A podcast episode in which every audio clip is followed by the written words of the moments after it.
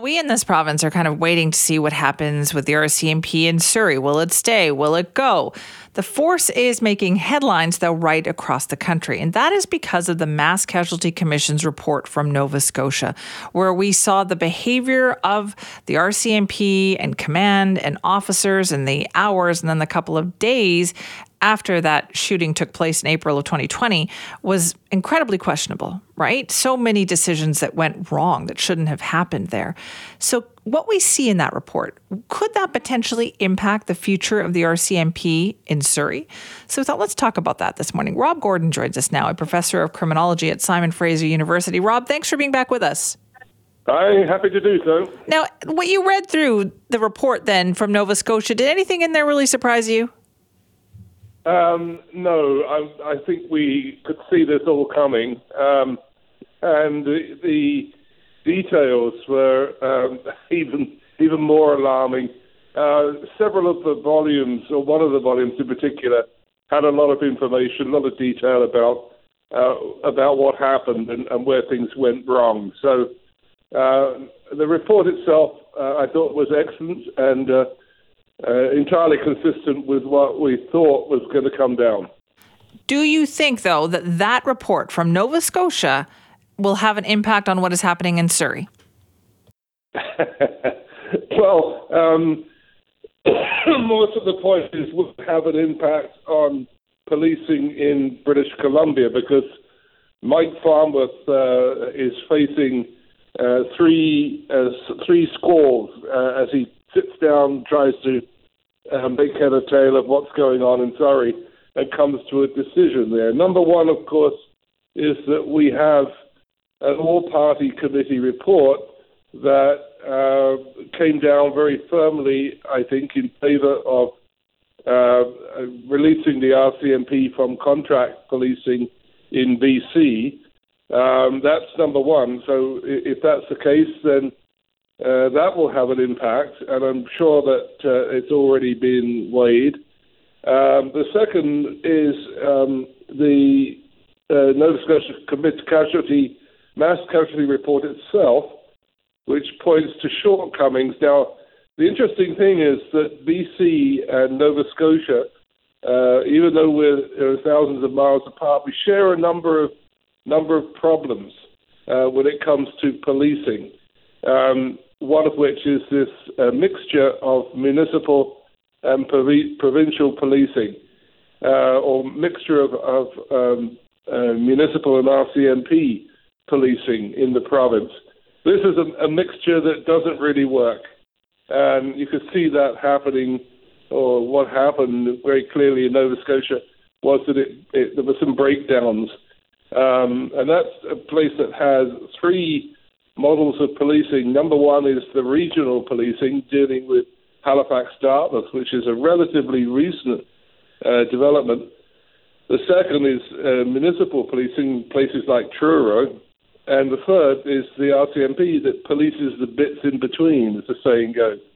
Um, that that is going to always lead to problems with um, with, with uh, communication and systems uh, in operation in those police services. They're not. They try to be consistent, but they're but they're not.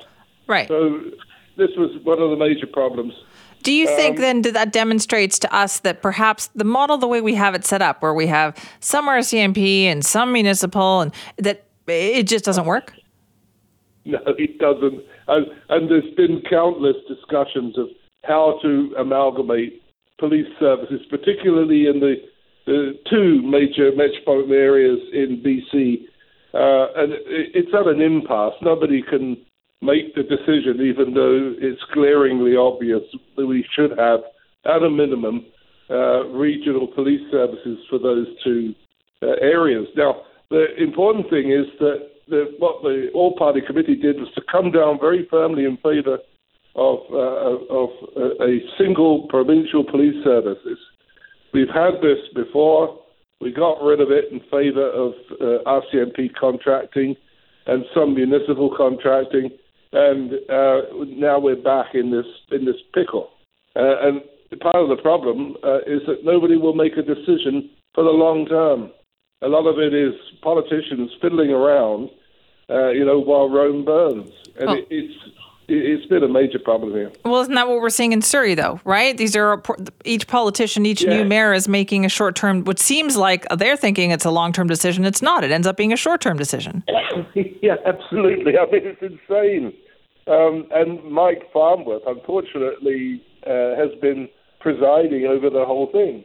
He, he probably, you know, would rather it all go away, but it's not going to go away, and uh, uh, is going to get worse if he doesn't act on it. Sooner or later, he's got to bite the bullet, uh, and I think now is probably the time uh, to do that. Um, uh, the question is, which way does he go? Uh, if the RCMP are going to undergo major reform, that major reform is going to affect contract policing in British Columbia, uh, and that's a recommendation coming out of the mass casualty report. Um, then there's going to be uh, changes. Uh, the RCMP may melt away um, and, and, just resume federal policing roles, um, or you- it may come up with some other uh, other form. But I, I, don't I don't think so. I think it, its days are numbered. That's the bottom line here. Rob, do you think though, does the RCMP want to stay in the business of local, like municipal detachments, or would they rather be? Do you think just a more national force? Oh, that's a very good question. You know, will the RCMP take care of this by simply withdrawing from contracts? Um, I uh, that's a that's likely to be a federal government decision. Listen to what Pierre Trudeau, oh Pierre, gosh, Justin Trudeau said um, about wanting to act on this and make decisions and act decisively. Uh, we'll see whether that happens or not. I, I mean, I'm sure the RCMP and especially the new commissioner, poor fellow, um, is would rather not be in this predicament.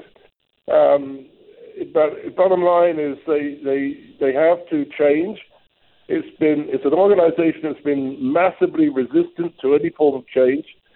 Um, and the interesting thing is, and a signal as to what may well come down, is the uh, Nova Scotia uh, Commission report recommendation that they disband uh, depot in Regina. So training of the RCMP uh, will change dramatically over the next few years if the report's recommendations are uh, adopted. Right. Uh, so that's a big if, though, Rob. That's a huge if. Rob, oh, yeah. thank you so much for your time this morning. We appreciate that.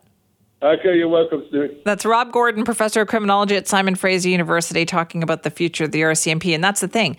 It's an institution unwilling to really change. A lot of the recommendations, by the way, that were in this report were in a report from almost 10 years ago uh, dealing with the aftermath of uh, RCMP officers who were shot in New Brunswick. You may remember that case too. And those things weren't acted on.